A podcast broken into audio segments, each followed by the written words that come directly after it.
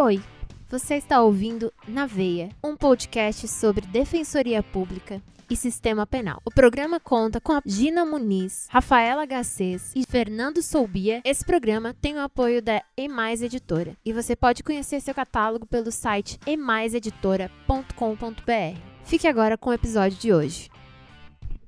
Na veia! Defensoria e Na Sistema veia, Penal. defensoria. Na e veia. Defensoria e Sistema Penal. Na veia! Defensoria Na e veia. Sistema Penal. Na veia, defensoria e sistema veia. penal. Na veia, Na Sistema veia. Penal. Olá, pessoal. Bom dia, boa tarde, boa noite aos ouvintes do Naveia, Defensoria Pública e Sistema Penal. Sejam bem-vindos e bem-vindas a mais um episódio. Esse é um episódio muito especial. É um convidado que faz tempo que queríamos trazer, mas o rapaz tem uma agenda muito atribulada. É reunião com o presidente de CCJ, é, é defesa e sustentação oral em STJ, STF, segunda instância do Tribunal de Justiça de, do Amazonas. E ele é o queridinho da Defensoria Pública Brasileira hoje, não sem razão.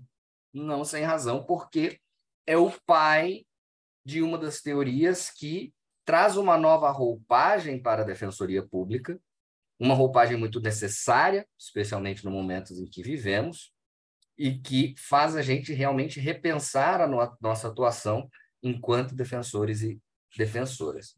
Quem ainda não sabe, está precisando estudar mais, mas eu estou me referindo a Maurílio Casas Maia, meu querido amigo Maurílio, hoje defensor no Amazonas, né, Maurílio? Mas o nosso exportador de conhecimento e de teoria sobre defensoria pública. Meu amigo, seja muito bem-vindo, obrigado por ter aceitado o nosso convite. É, aqui nós não temos um, um roteiro específico, somos atabalhoados, é o que dá o charme ao nosso podcast. Né? Eu mesmo esqueço as datas de gravação, esqueço os temas, esqueço quais são os convidados, mas a gente vai seguindo a vida assim, né? É, você quiser se apresentar para os nossos ouvintes, apesar de que eu acho desnecessário, mas enfim, né? Vale a pena. É, fala para eles, Maurílio, como é que você chegou onde você está hoje? Quem é o Maurílio? É, você já trouxe aqui para gente, né, nos bastidores, uma informação que eu não sabia. Você é amazonense, né? Você é manauara mesmo ou, ou, amazonense do interior do Amazonas? sou amazonense, manauara, né? A gente costuma falar que em ser caboquinho da terra, né? Então, com sangue cambeba, inclusive, né? Segundo meu pai, se meu pai não me enganou, tem sangue indígena também. E, inclusive, graças a uma defensora que trabalha aqui os defensores mirins, o trabalho das crianças com a defensoria para conhecer, tive a oportunidade de conhecer colegas, amigos da, da etnia cambeba, né? E fiquei super emocionado, assim, porque desde pirralho ali, meu pai conta essa história dessa ascendência indígena, né? Então, ah, por mestiço brasileiro, né? Então, sangue de indígena, europeu, negro, embora a gente se perca, né, em meio a tanta mistura, né, mas é uma alegria né, representar de alguma maneira um pouco desse caldo brasileiro. E, como ia dizendo, nascido, criado, concursado no Amazonas, né, bem amarrado aqui, sou professor da Universidade Federal do Amazonas, também sou defensor público no Amazonas, ah, conheci a defensoria Infelizmente, não quando eu queria, gostaria, né, que seria na faculdade.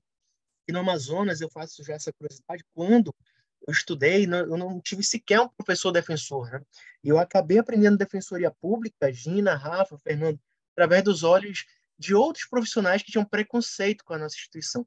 E a propósito, eu fui respondendo a pergunta do Fernando, e deixa eu dizer aqui, antes de tudo, re- retroceder um pouco para falar do meu carinho, da minha admiração, cada um desses três mosqueteiros aí, desses guerreiros da Defensoria Pública que resolveram também, através da comunicação, levar conhecimento, educação e direitos. Gina, Rafa, Fernando, muito obrigado pelo convite, aos seus ouvintes também. Um abraço para todas e todos. Eu acredito que nesse meio devem ter amigos e amigas também, então um abraço muito especial para cada um e cada uma daqueles e daquelas que nos ouvem. É, mas fechando parênteses, então, meu caro Fernando, sou amazonense, sou manauara, né? Sou apaixonado pela minha terra, sou apaixonado pelo Brasil, por cada canto que eu já passei, inclusive. Aqui no Amazonas a gente tem umas praias de rio, mas sempre que eu posso eu fujo para ver o mar. Inclusive no Ceará, né, que também tem essas águas quentes, ah, sem nenhum demérito, sem nenhum demérito do Rio, viu, Rafa? Também, assim, que a gente também gosta, né? Rio Grande do Norte também, enfim, Rio de Janeiro. É, e a gente realmente tem cruzado o país aí para falar sobre defensoria pública, né?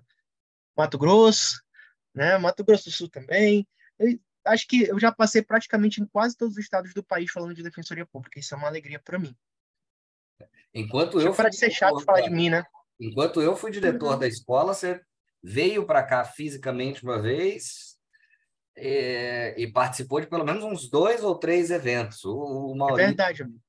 É, é realmente Gente. de uma generosidade ímpar.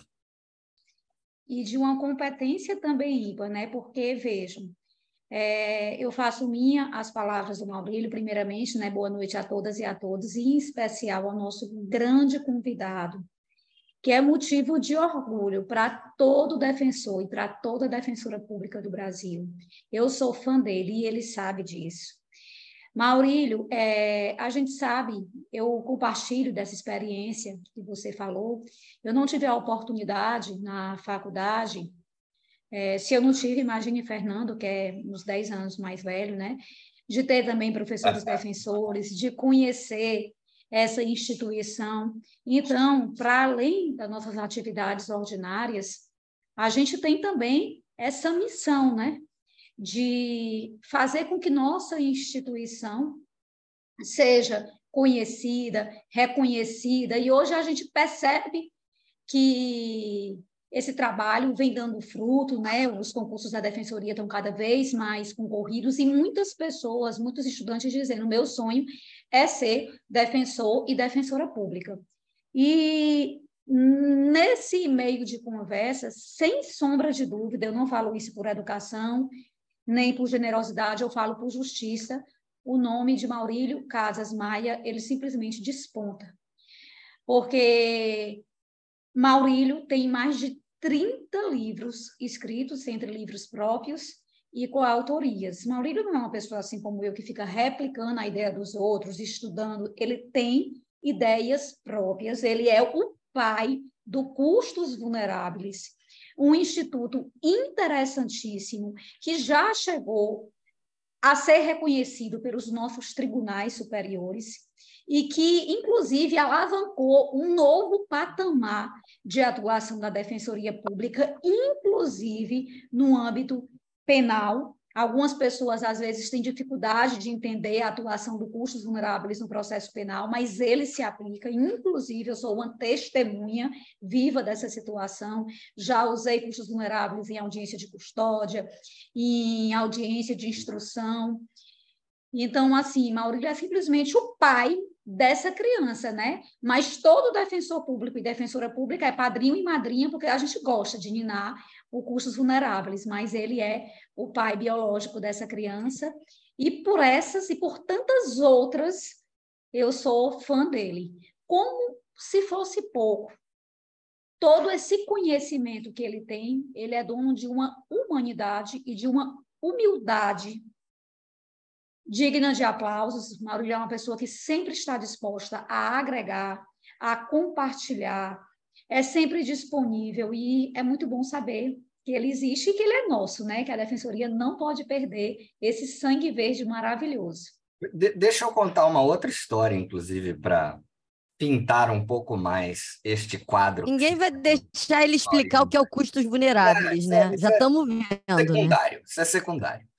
Isso é secundário. A Gina fala aqui dessa pessoa acadêmica, ilustradíssima, que é Maurílio Casas Maia. Ele tem esta carinha de garoto recatado. uma... Belo, recatado e do lar. É. E do lar. Aí trago ele aqui para o Mato Grosso para fazer uma palestra em direito do consumidor. Direito do consumidor. E aí ele chega, tá? Eu estava em outra coisa, e ele me manda uma mensagem, falou, ó, oh, combinei de ir lá na casa do, Maré, do, do, do Valério Mazuoli, bater um papo com ele. Falei, beleza, massa, tal. Eu encontro vocês lá, já sabia mais ou menos onde era.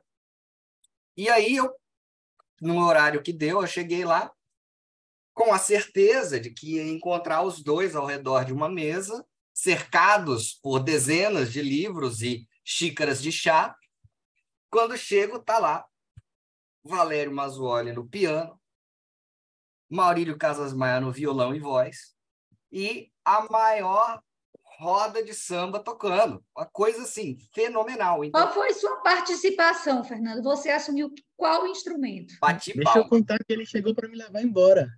Ele Foi chegou pra- nada. E, Pois é, eu cheguei Estava de carona. que ia né, resgatá-lo, quando, na verdade, acabei ficando para uma soirée maravilhosa.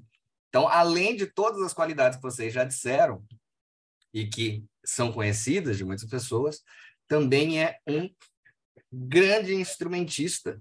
Toca violão, que é uma beleza, viu? Então, quando vocês estiverem precisando de animação de festa também, né, pensem, né? Vou fazer em Rio, ano que vem. você leva o Maurílio para dar a palestra e já paga o cachê é, musical para a festa à noite.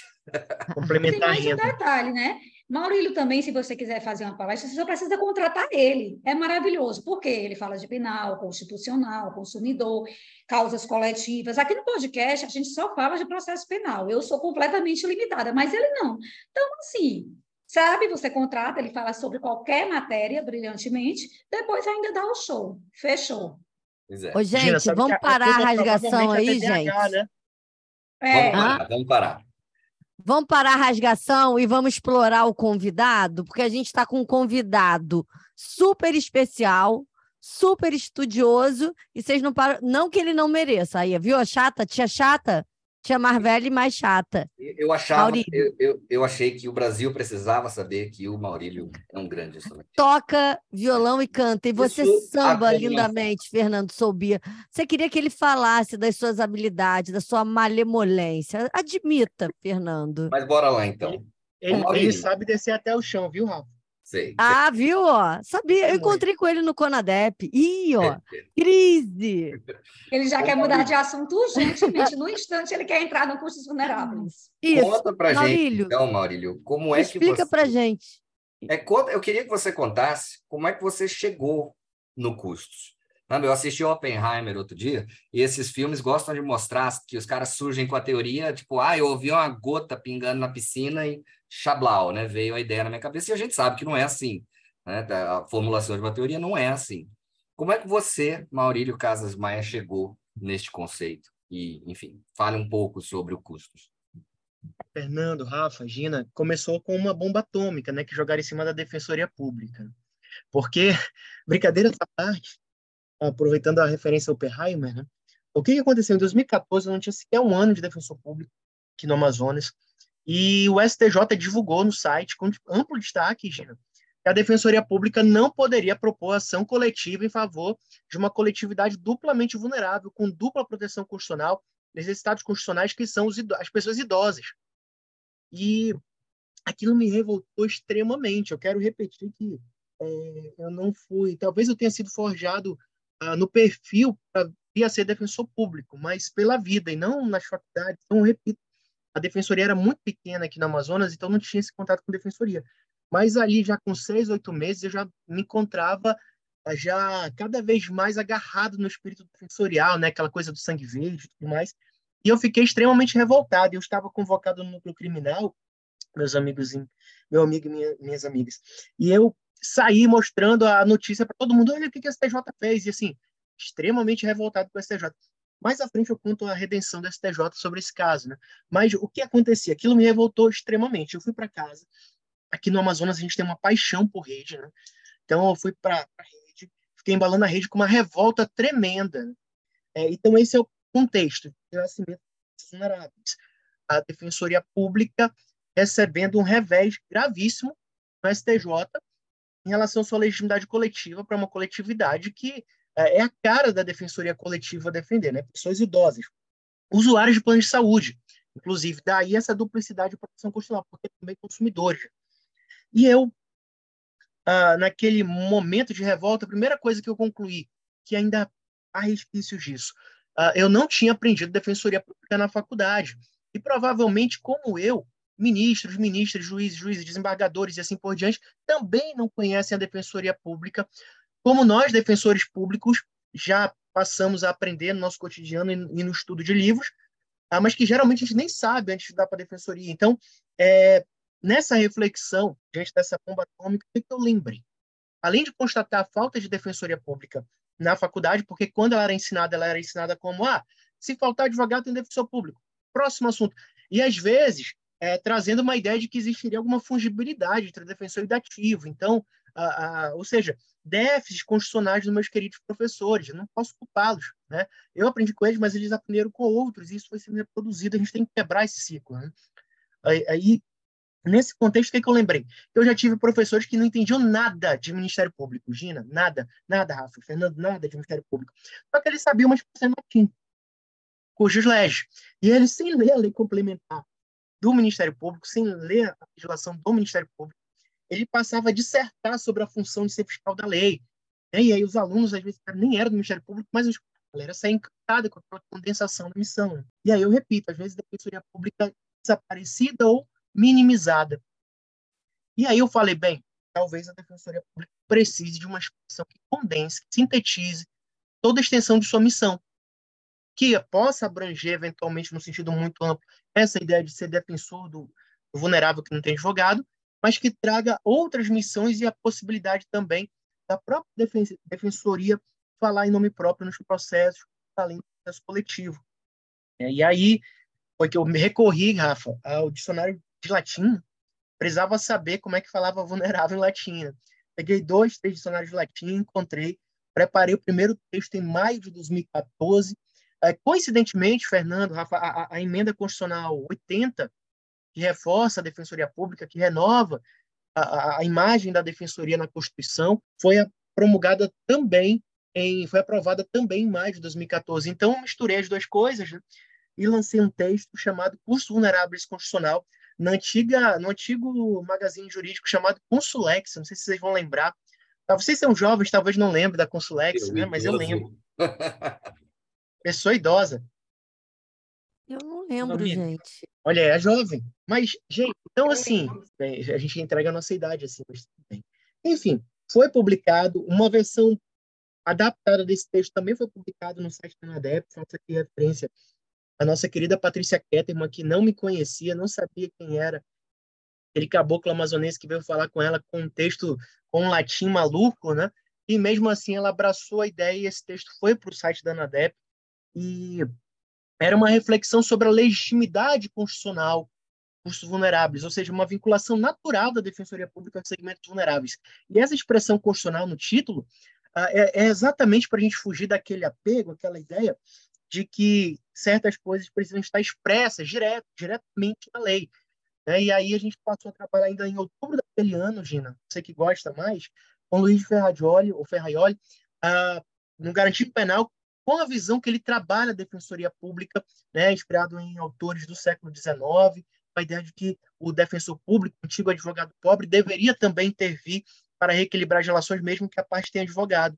E assim, Rafa, Fernando, é, nasce os ensaios, nasceram os ensaios que são aí o germe, né, a semente disso que os defensores vêm fazendo hoje no Rio de Janeiro, por exemplo, já teve intervenção em favor dos vulneráveis ah, pro animais, né? Então assim, é, a, a, gente for pensar que a libertação animal, Singer, por exemplo, teve um colega que eu não, não recordo o nome dele agora, mas é um querido, muito educado, inclusive já conversei com ele, é, se eu não me engano, de Petrópolis, salvo engano, ele fez a intervenção em favor uh, dessa coletividade animal vulnerabilizada. Então, uh, uh, e o que é bacana também, porque parte da argumentação vem da interpretação sim. histórica né? Eu lembrei, foi a questão dos cavalos em Petó Petrópolis, os cavalos nas carroças, os turistas, Maurílio.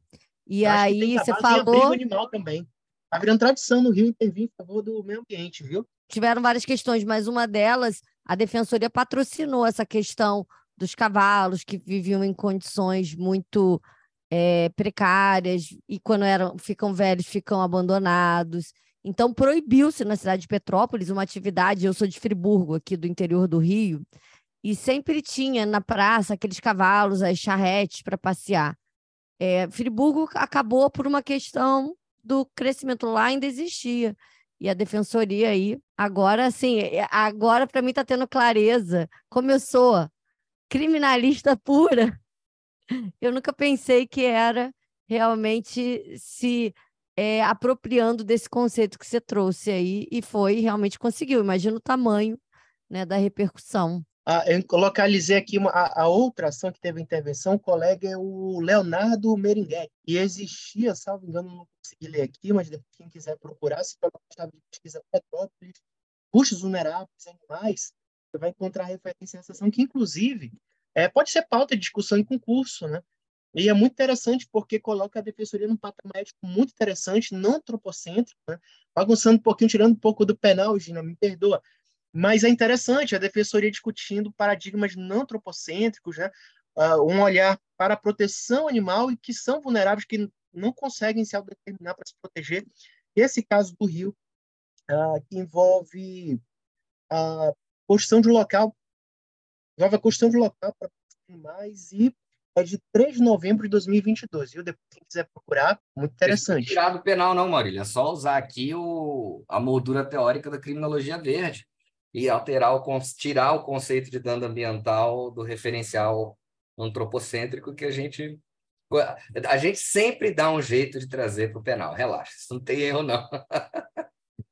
a gente pode misturar processo coletivo com penal daqui a pouco, se vocês quiserem também. Mas, gente, olha, só concluindo essa, essa questão do nascimento, né? É, eu fiz a brincadeira com uma bomba atômica porque realmente foi uma ação que nasceu no Rio Grande do Sul. Chega o STJ e tem essa negativa de legitimidade, aquilo realmente cai como uma bomba atômica na legitimidade coletiva, porque estava se aquecendo quase parado já o julgamento da ADI 3943, que envolvia a legitimidade coletiva no Supremo Tribunal Federal.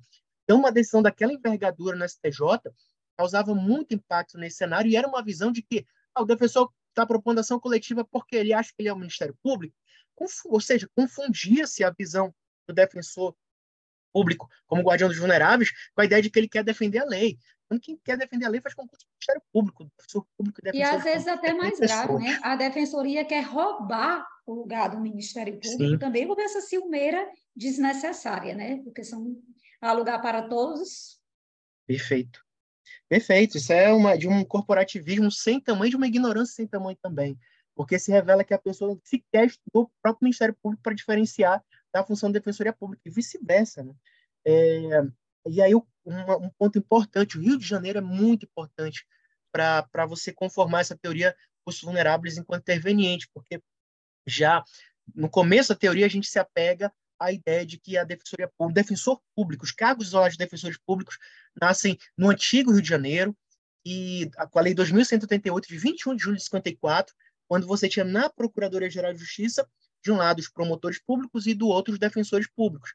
Sem é, deixar de falar aqui também que o antigo Distrito Federal, que é hoje a cidade do Rio de Janeiro, é, tinha um modelo em que era uma carreira única também. Né? Então, dessa inspiração, veio os defensores públicos, né, com esse potencial não só para ser representante do partido advogado, como também para a escola coletiva e para intervir em nome da instituição, sim, por que não? Fomentar bons precedentes em favor do vulnerável. A gente pode contar como isso impactou ah, como a Defensoria Pública, às vezes falando como interveniente do Amazonas, impactou, por exemplo, no TR de Santa Catarina. Essa curiosidade ah, envolvendo aquela súmula, que eu não sei se é 438, não sei se é a súmula 438, se eu não me engano, do STJ sobre prescrição virtual. Ah, a diferença que tem do, do Estado defensor falar, ah, do defensor falar em nome do João ou da Maria, acho que esse é um ponto estratégico que a gente precisa conversar também. E é, essa função do custos, é, Maurílio, tem alguma distinção em termos processuais mesmo, ou, enfim, característicos de cada, cada linha do direito.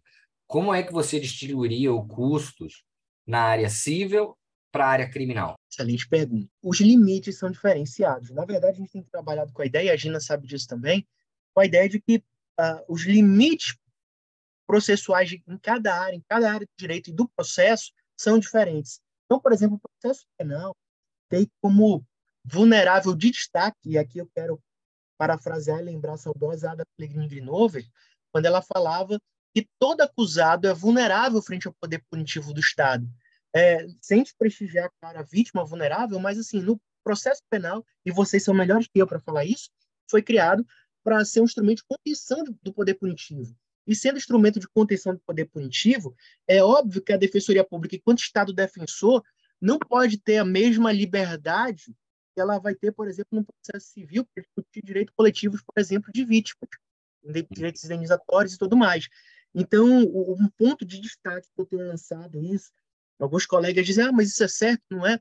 É que no processo penal, o defensor público que vai intervir enquanto guardião dos vulneráveis, falar em nome do Estado defensor, não pode prejudicar a defesa. Esse é um ponto interessante, a frase que eu uso é essa, não pode prejudicar a defesa, e não, não pode beneficiar a vítima, coisas diferentes. Não prejudicar a defesa significa que, eventualmente, ele pode apoiar a vítima vulnerável desde que ele faça um filtro de não prejuízo à defesa, tá? É, isso é muito importante, eu me lembro que um colega passou um tempo no tribunal e ele começou a apresentar a manifestação de interveniente, fez duas vezes isso e me contaram, eu fui conversar com ele. É, manifestações pró, melhor dizendo, anti-defesa, era, era revisão criminal, e as duas manifestações, olha, a parte não tem direito. Eu fui conversar com ele, porque veja só, se a gente balizar pelo mesmo paradigma normativo que o Ministério Público, realmente a gente não precisa ter custos vulneráveis no processo penal.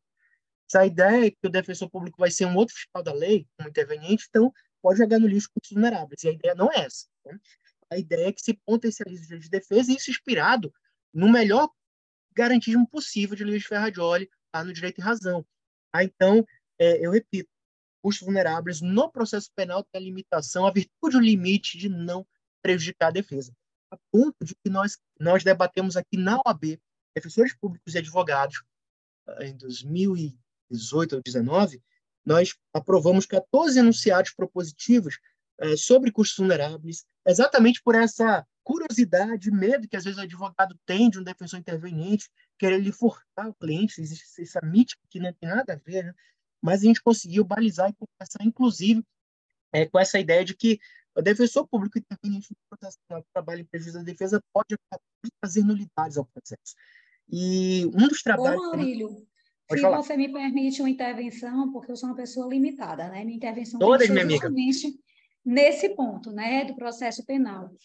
Você tocou num assunto justamente que eu ia fazer uma indagação justamente para trazer a matéria à baila, porque o questionamento, e logicamente é uma visão pífia do custos vulneráveis, é justamente esse. Mas e um processo que o réu tem um advogado constituído?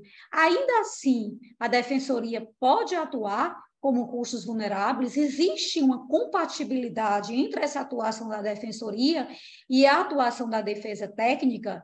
Isso não configuraria uma falta de ética com o advogado constituído? E a resposta é não. Na verdade, aí nós temos uma cooperação processual.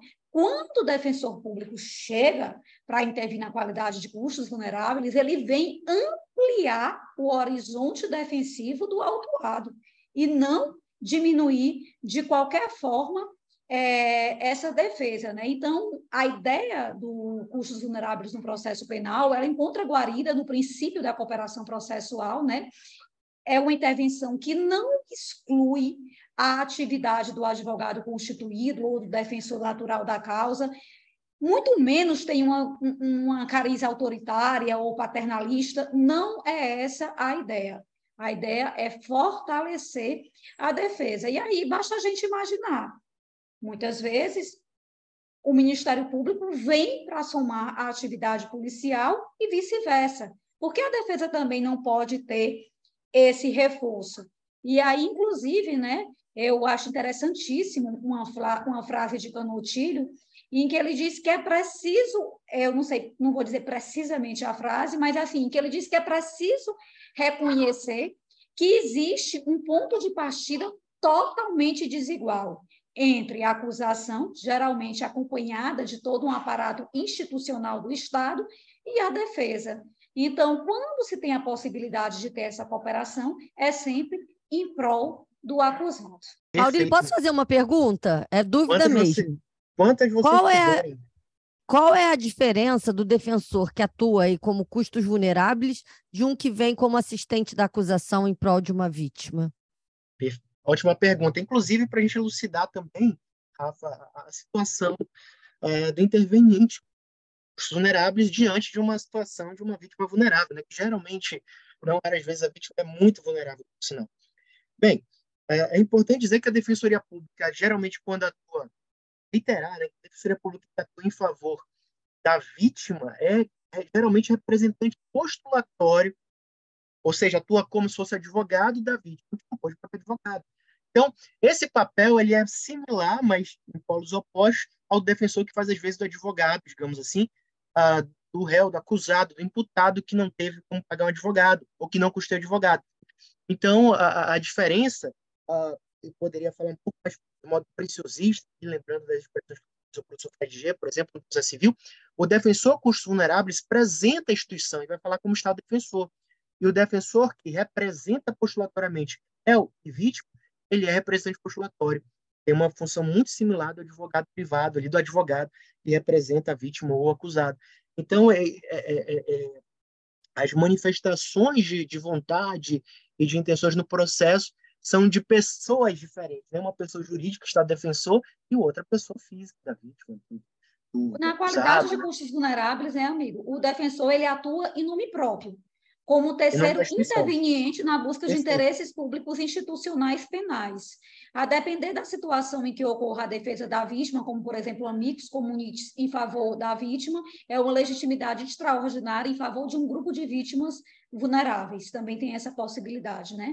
Esse é um ponto interessante, né? A gente está engrossando o caldo das possíveis intervenções de um processo coletivo penal que a gente não costuma discutir, ou o debate de formação de precedentes. O que, que tem acontecido? E me perdoem eu vou primeiro invocar um exemplo do processo coletivo. Vocês devem lembrar de um polêmico caso ah, envolvendo cotas para trainee do Magazine Luiza, que um defensor público federal entendeu que estavam sendo alvo de preconceito as pessoas não negras que não eram beneficiárias de alguma maneira daquela política eh, de cotas para trainee.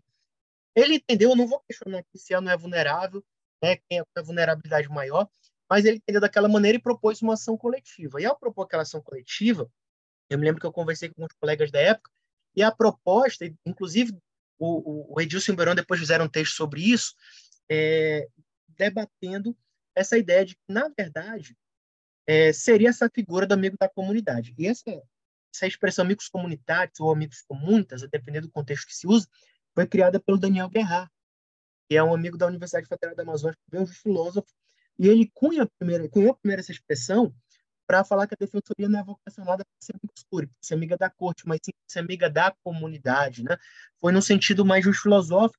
E hoje a gente tem um texto publicado no livro Novo Perfil de Atuação da Defensoria Pública do Sobre Direito, com Valério Mazuoli, inclusive, viu, Fernando? Debatendo o papel processual, que a gente já vem questionando já há algum tempo, dessa figura do amigo da comunidade.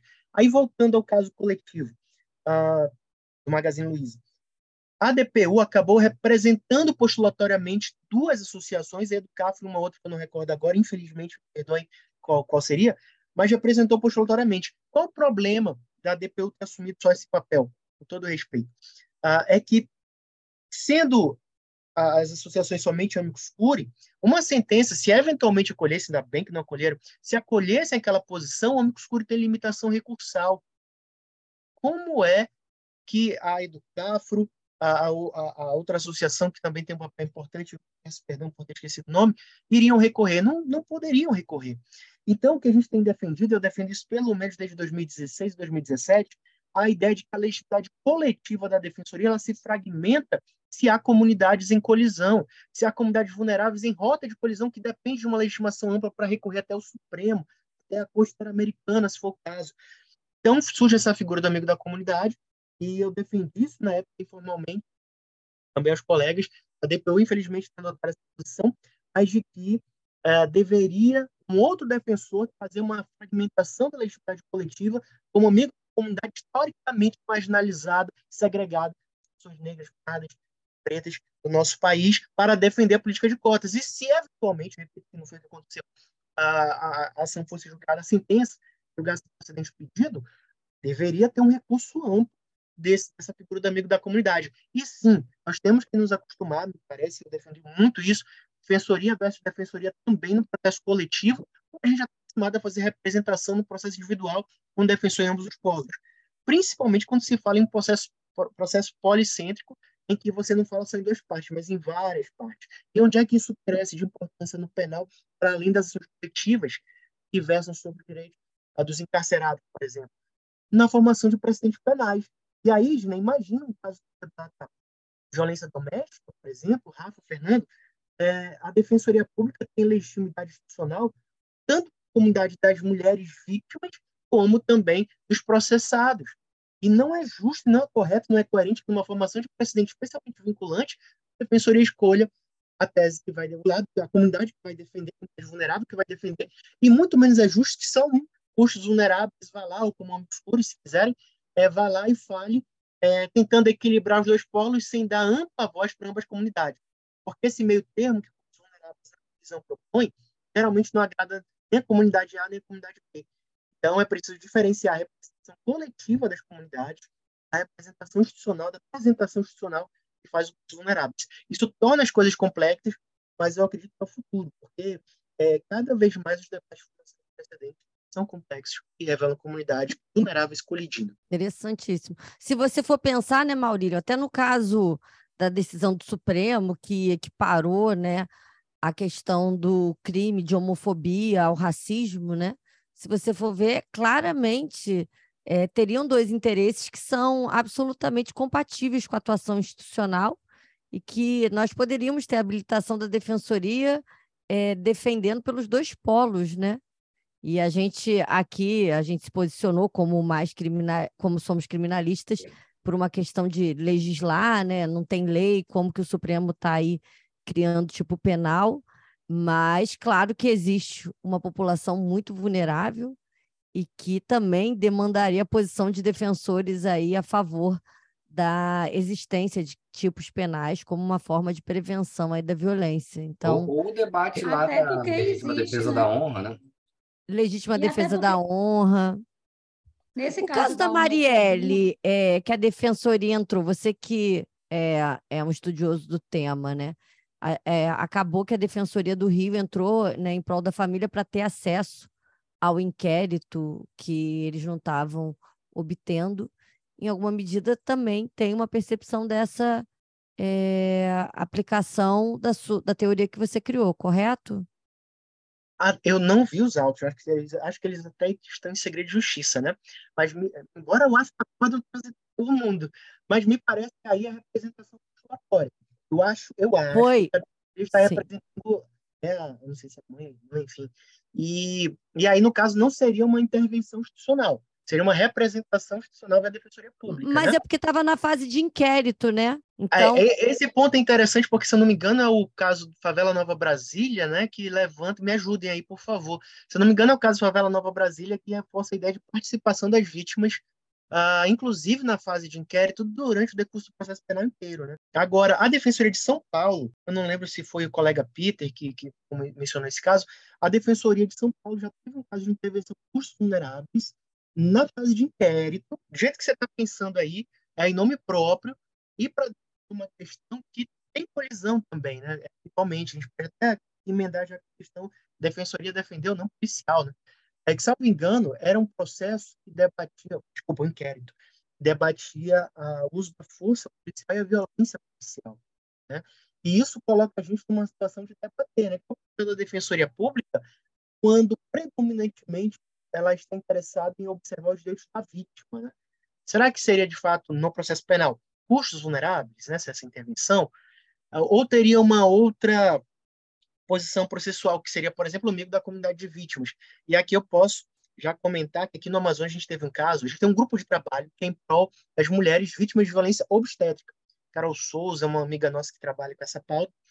E a, a defensoria tentou afastar um médico que era acusado reiteradamente de praticar violência obstétrica e vazou um vídeo no caso inteiro dele batendo na, na máquina, a mulher gritando de dor, ele batia, falava palavrões e tudo mais, algo assim, é, não recordo bem, mas aconteceu algo nesse sentido, e a defensoria, movendo, movendo ações cíveis, não conseguia afastar esse médico da atividade. Ou seja, o médico que trabalha no serviço público, que tem reiteradas informações, notícia crimes de violência obstétrica, simplesmente não era afastado. Ele vai pedir quem? Público destinatário da atenção da defensoria pública, público central, mulheres hipossuficientes e vulneráveis. E o que, que aconteceu, Gina, Fernando, Rafa? A defensoria entrou no processo penal invocando custos vulneráveis, e eu acredito que a posição não era essa, tá? mas, mas era o que era mais conhecido na época invocar essa posição. Eu sempre digo numa, num sentido muito lato, né? num sentido muito amplo, custos vulneráveis. E o que, que se fez? Ah, invocou-se a, a, legitimidade coletiva da defensoria ou legitimação extraordinária, a gente está mais antigo, né, em prol da comunidade de vítimas de violência obstétrica. E o juiz comparecia favorável do Ministério Público em relação super cooperativa, como falou a Gina, que tem um texto maravilhoso, inclusive, sobre custos vulneráveis penal, é, no nosso livro Repensando Custos Vulneráveis, né, Gina, se não me engano, não é esse? É, e o, o juiz deferiu a medida de afastamento do serviço público por um pedido institucional da Defensoria Foi sobre o rótulo de custos vulneráveis, mas me parece é uma legitimação coletiva penal em prol da comunidade de vítimas e que eu prefiro, para não misturar uh, com os interesses que se defendem diretamente, chamar de amigo da comunidade, como batizou Homicos Comunitários lá do Daniel Terrar. Uh, nada impediu, por exemplo. Pode falar, minha amiga. Não, até porque eu recordo, Maurílio, e lógico que quem tem ideia fixa é louca, a gente pode mudar de ideia, mas que à época a gente debateu, e nesse ponto nós tínhamos uma posição convergente, não sei se você mudou seu pensamento, de que o custos vulneráveis no processo penal é sempre em favor da defesa, não que as vítimas estejam desprotegidas. E aí entram esses outros institutos que você está explicando, mas o custos vulneráveis é em favor da defesa. Perfeito, perfeito. É, é, basicamente isso. Sei que dói para o defensor público às vezes falar, ah, mas eu não vou poder fazer aqui em favor da vítima, meu caro. Meu caro procura o instrumento adequado, né? porque, a bem da verdade, a gente precisa reconhecer também que nós temos limites. Nós não estamos ali para reproduzir o trabalho do Ministério Público. Né? E isso é importante para que a gente possa, inclusive, Fernando, Rafa, Gina, é, defender essa originalidade da intervenção institucional, a originalidade de uma intervenção coletiva em prol da, da comunidade vítima. É, é saber separar, por exemplo, agora está em voga a ideia do defensor dos vulneráveis. Né? Por exemplo, na área da criança, ah, inclusive, tem precedente no PJ de Minas Gerais, que vou fazer o concurso da Defensoria de Minas, a figura do defensor da criança, inspirado no abogado Del Ninho, lá do Chile, da Argentina. É uma figura que não está preocupada em defender a voz da lei, não está preocupada em defender a visão institucional da Defensoria Pública para a criança, mas sim tentar trazer o interesse manifesto da criança para aquela pauta, para aquele processo. E isso também já vem se falando no defensor integral da vítima, né? É, o defensor integral da vítima mulher, por exemplo. Então, lá artigo 27 da Lei Maria da Penha, tem a figura do defensor integral da vítima, que alguns chamam de assistência qualificada. Eu, eu não gosto de chamar mais desse nome, desde que eu assisti o júri lá do Paraná e a promotora fazia piada, dizendo assim, ah, é assistência qualificada, anda aqui fazendo um tom jocoso, né? Insinuando que a defesa era qualificada e tudo. É, eu prefiro usar a expressão defensor integral da vítima, porque isso também nos permite levar para outros pontos vulneráveis, e dar voz direta, dar, perdão, ser megafone, para lembrar da amiga Patrícia Magna, né? é megafone dessa voz do vulnerável, seja na área da criança, de, infelizmente o Ministério Público ainda é em parte corporativista e tenta lutar contra. Na área da mulher também, alguns estados há um preconceito e uma luta para que a defensoria não seja megafone da vítima. E é triste, porque o Ministério Público às vezes acha, os não democráticos, pelo menos, é, me perdoem aí essa talvez essa grosseria com alguns colegas, mas não dá para acreditar que o Ministério Público, um membro, pode bater escanteio, correr para cabecear e ser goleiro, Fernando, Rafa, Gina. E às vezes querem fazer isso na área da criança ou da mulher, por exemplo. Eu até peguei aqui, Maurílio, o livro que você fez referência. Esse livro é interessantíssimo, né, para quem quer aprofundar sobre o tema, que é justamente repensando custos vulneráveis e defensoria pública, né? E aqui somos vários coautores, né?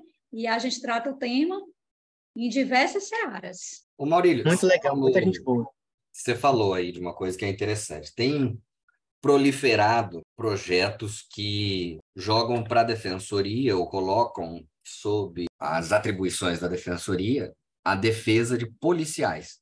É meio que passando o filtro de avaliações de hipossuficiência financeira ou vulnerabilidade, só coloca lá a atuação da defensoria para os policiais.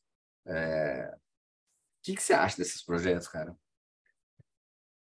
Debate muito interessante, né? Eu sou defensor é, de auditoria militar, né? Assim, sou vinculado à auditoria militar, embora eu trabalhe também com uma certa vulnerabilidade geográfica, porque a minha unidade defensorial é vinculada não só à vara da auditoria militar, como a algumas atuações ah, quando há processo em Manaus ou fora do estado, criminais, né?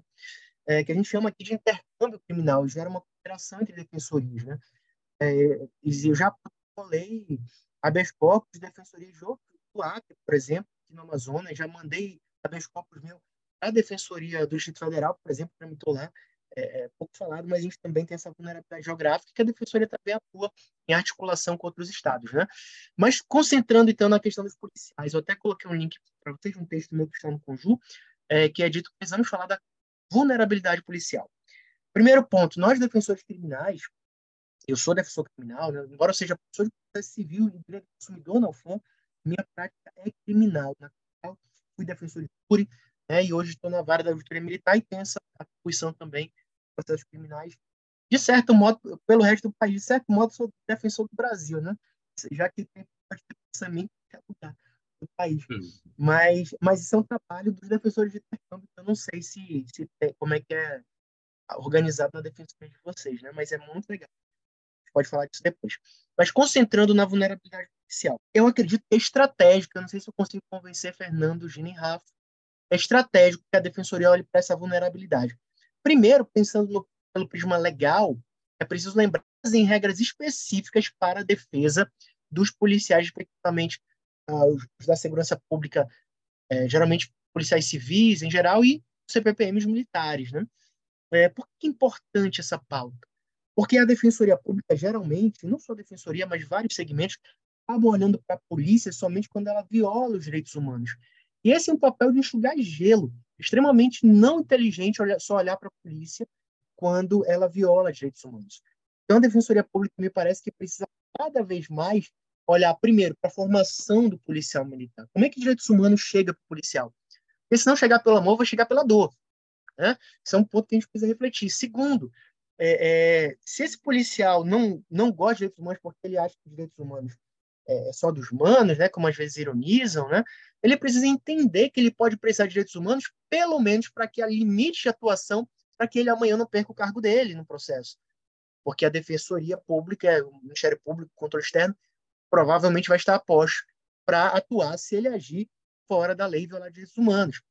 Então, uh, me parece que a educação de direitos humanos para os policiais, essa formação extrajudicial, entrar na formação policial é algo estratégico para que os policiais no Brasil, no geral, geralmente têm uma formação muito desumanizante, para não dizer enlouquecedora em alguns segmentos e até mortais, porque às vezes há relatos de pessoas que eh, tiveram eh, passaram mal e até morreram na formação militar em geral, é, ele precisa aprender a estar humanizado também. A gente precisa entrar nesse segmento. Então, um policial que adoece na sua formação, ele tem a maior probabilidade, probabilidade de torturar um hipervulnerável nas ruas.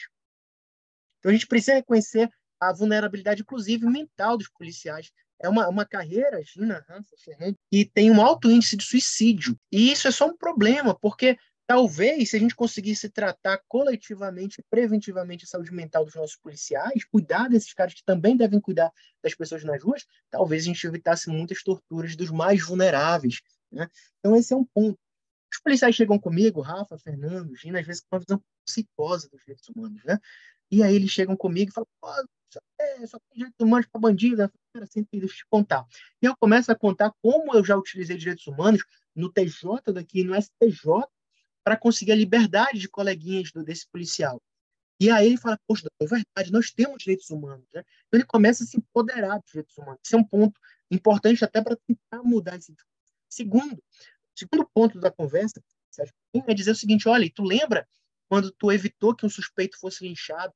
Pois é, nessa hora você salvou o direito humano, a integridade física e a vida desse cara. Você garantiu os direitos humanos. Você resgatou o patrimônio da vítima.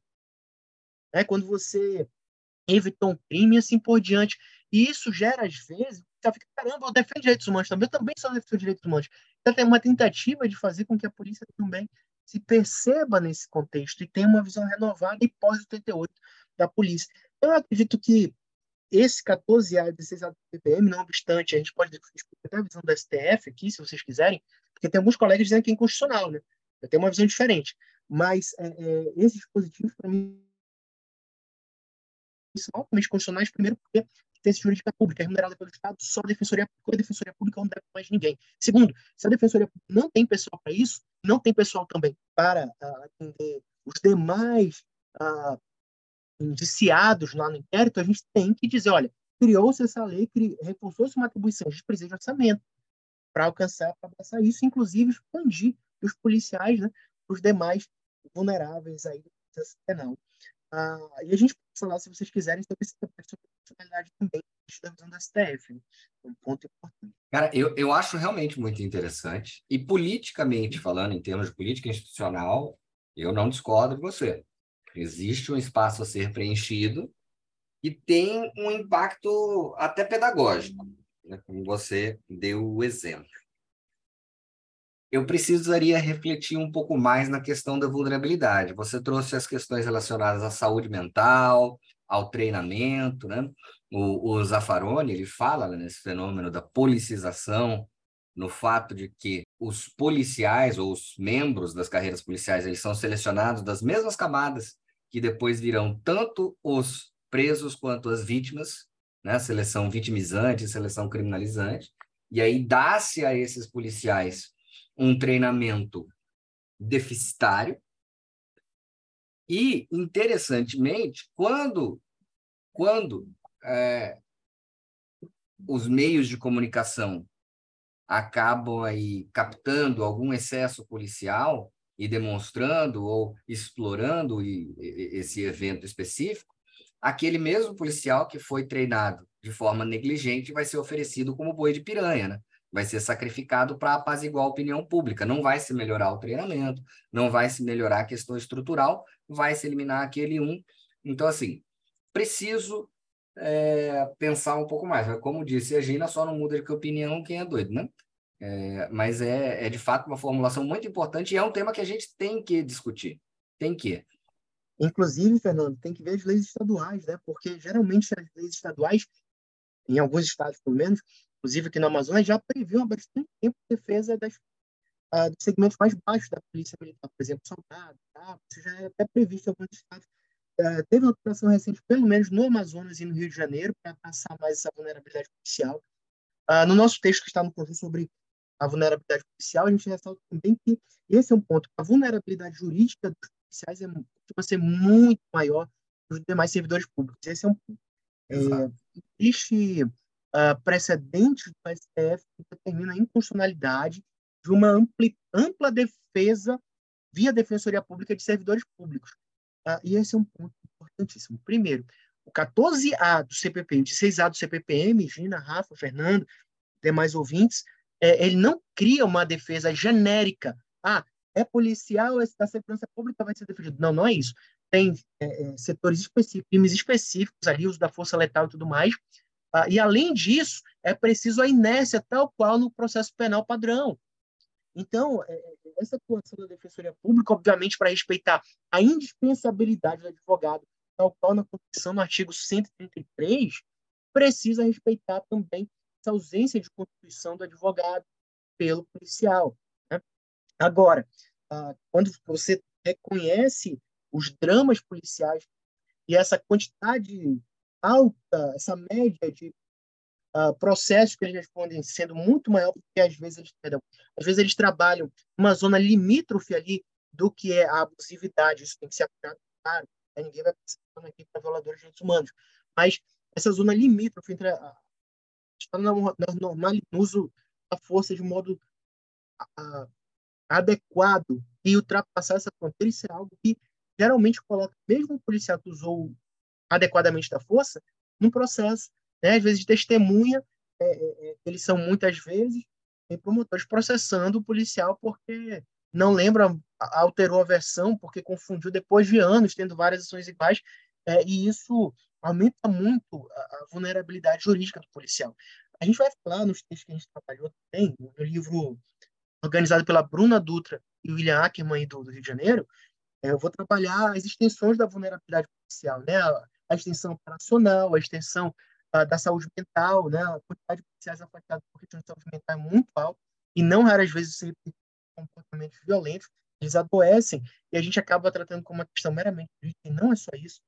Então, assim, é, na minha visão, fazendo um distinguish entre o precedente do STF, que disse que, acho que é do Rio Grande do Sul a lei, que a Defensoria Pública não poderia assumir a defesa genericamente de, de servidores públicos para a situação dos policiais. Não só por essa peculiaridade da vulnerabilidade policial, que abrange o alto risco jurídico, que abrange o alto risco operacional, que abrange o maior risco uh, e uma vulnerabilidade emocional e de saúde mental, como também para pensar nessas pautas preventivas né, e pensando que a defensoria não vai assumir genericamente todos os processos dos policiais, ao contrário, vai assumir aqueles em que houver inércia, né, reconhecendo à luz do próprio Supremo, aquele caso que, que foi julgado uma DEI que era proveniente do Rio, que afirmava que o legislador ordinário poderia é, expandir a legitimidade da defensoria em outras causas de relevância social. Isso só mostra que os direitos humanos e defensoria é para todos aqueles que precisam são vulneráveis.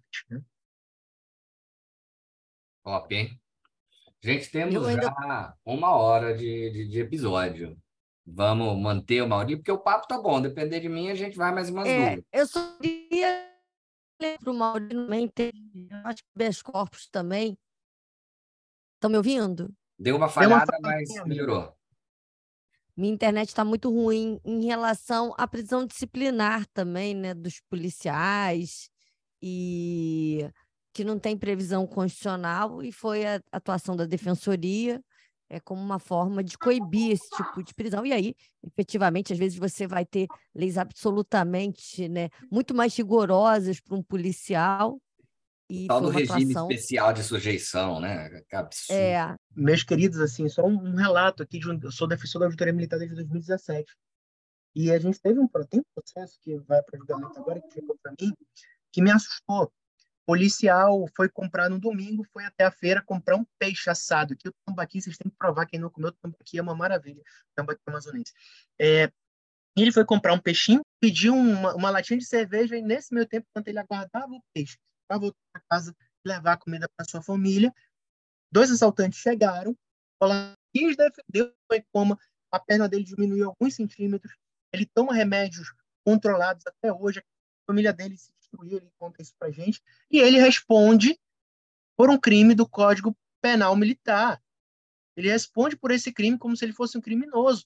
Eu não, não, não consigo enxergar, né? Enfim, a acusação argumenta que ele deveria saber que está no, entrado num, num local que tinha cerveja, que ele deu causa, que ele assumiu o risco, né? e aí colocou como um dólar eventual ali um policial que quase morreu, entrou em coma, tentou proteger armamento ao risco de sua vida, e esse é só um dos exemplos assim absurdos, uh, que a ideia de hierarquia e disciplina, numa visão pré-constitucional abusiva, pode transformar a cabeça e a mente de um policial que está sendo desumanizado pelo sistema. Né? Então, é, esse tipo de, de, de ações acabam se repetindo, isso é absurdo.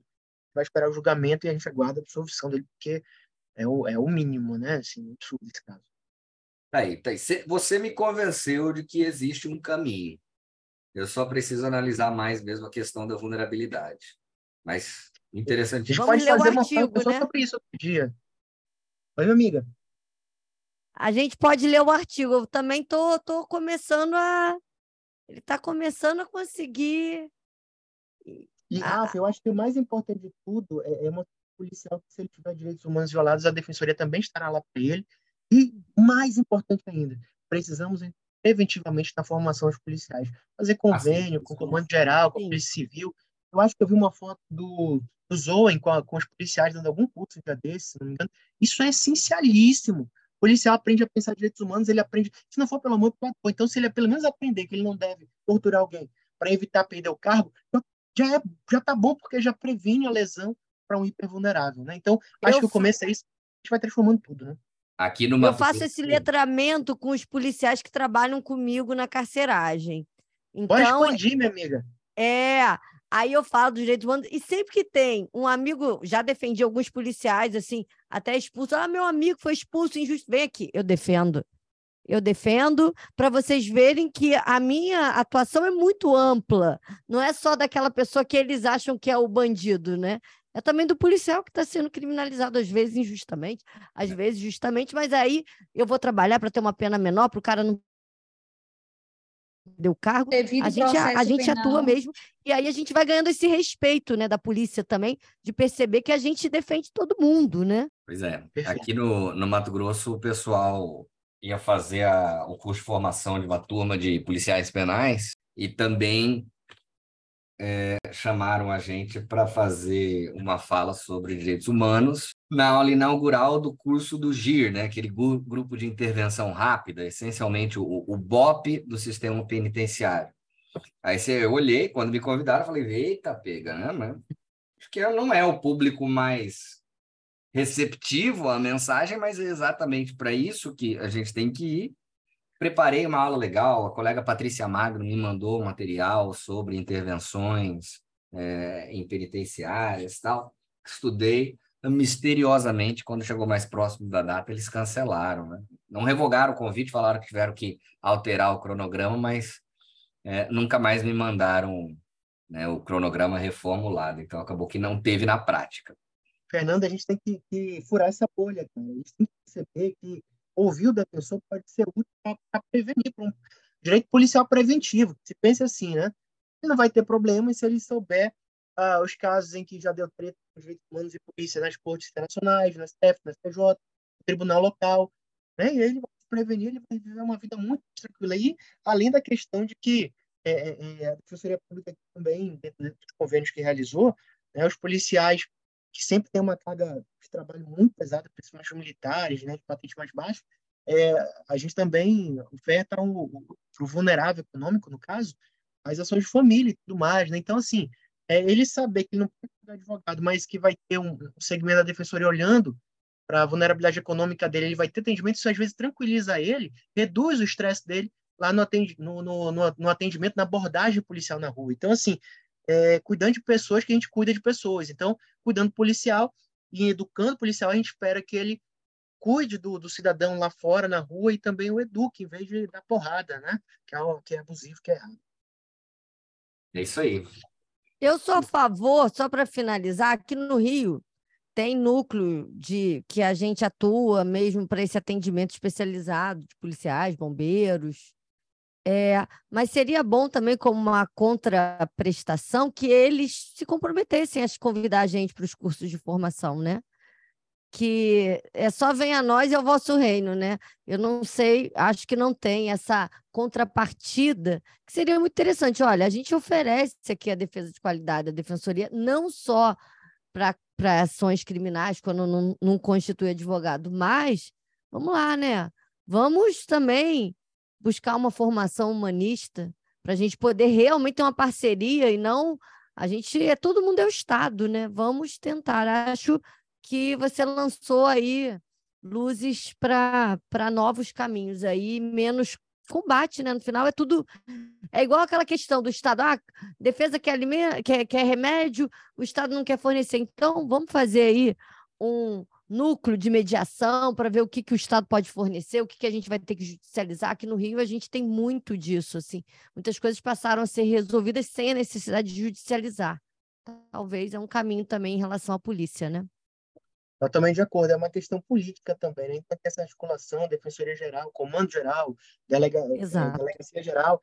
Na Bahia, por exemplo, o, o acordo criou uma sala né, de, de primeiro atendimento dentro do, da, da Delegacia Geral, na Polícia Civil, e dentro do Comando Geral, na PM. Aqui no Amazonas, a gente já, já tem uma, sala, uma salinha, né, atendimento inicial para fazer essa triagem no, no Comando Geral da Polícia Militar. E semana passada, ou retrasada, o delegado geral adjunto esteve conosco, como presidente da, da, do sindicato da polícia, dos delegados da Polícia Civil, né? E a gente conversou para dar um pontapé inicial também para ter esse acompanhamento, porque é, eles reconhecem a qualidade dos concursados da defensoria, dos estudiosos da defensoria, e eles sabem que tratar do policial vulnerável é tratar da polícia, é tratar de alguma maneira da sociedade, né? Então, eu acho que a gente tem uma perspectiva aí que tem que ser tratada inicialmente politicamente, como você falou, minha amiga, concordo, e expandir, né? Quem sabe a gente salvar um ou dois, que é o cara que vai dizer, ei, não pega pesado não, que, que senão vai perder o cargo. Mano, já salvo, salvando um, já tá valendo, entendeu? Pois é. Concordo. Então é isso aí, né, minha gente? Eu acho que ele convenceu todo mundo, hein? Um gostinho de quero mais. Era. Sensacional. A gente vai marcar outros com você ainda, Marília. Uma vez. Gente, passou vê... muito rápido. Pois é. Pois é. muito é. rápido. Prazer para mim, pessoal escolha um tema aí, se eu puder.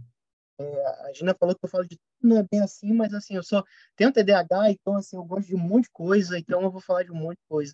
Então, quando tiver pauta legal aí, que a minha, que a minha loucura se adequar, né, me chamem que eu vou ir com você. É, é o meu irmão no TDAH. É, Bora. Ai, alguém- amei, obrigada. Nossa, aprendi muito. Vou ter que ouvir de novo para poder absorver tudo. Pois é. Como uma dinossauro do crime. Precisava dessa, dessas reflexões. Muito obrigada. É isso aí, minha gente. Obrigado, Maurílio, mais uma vez. Obrigado, Fernanda, Rafa, Gina, viu? Obrigado mesmo. Show de bola, então. Na veia! Na, Na veia. veia! Valeu!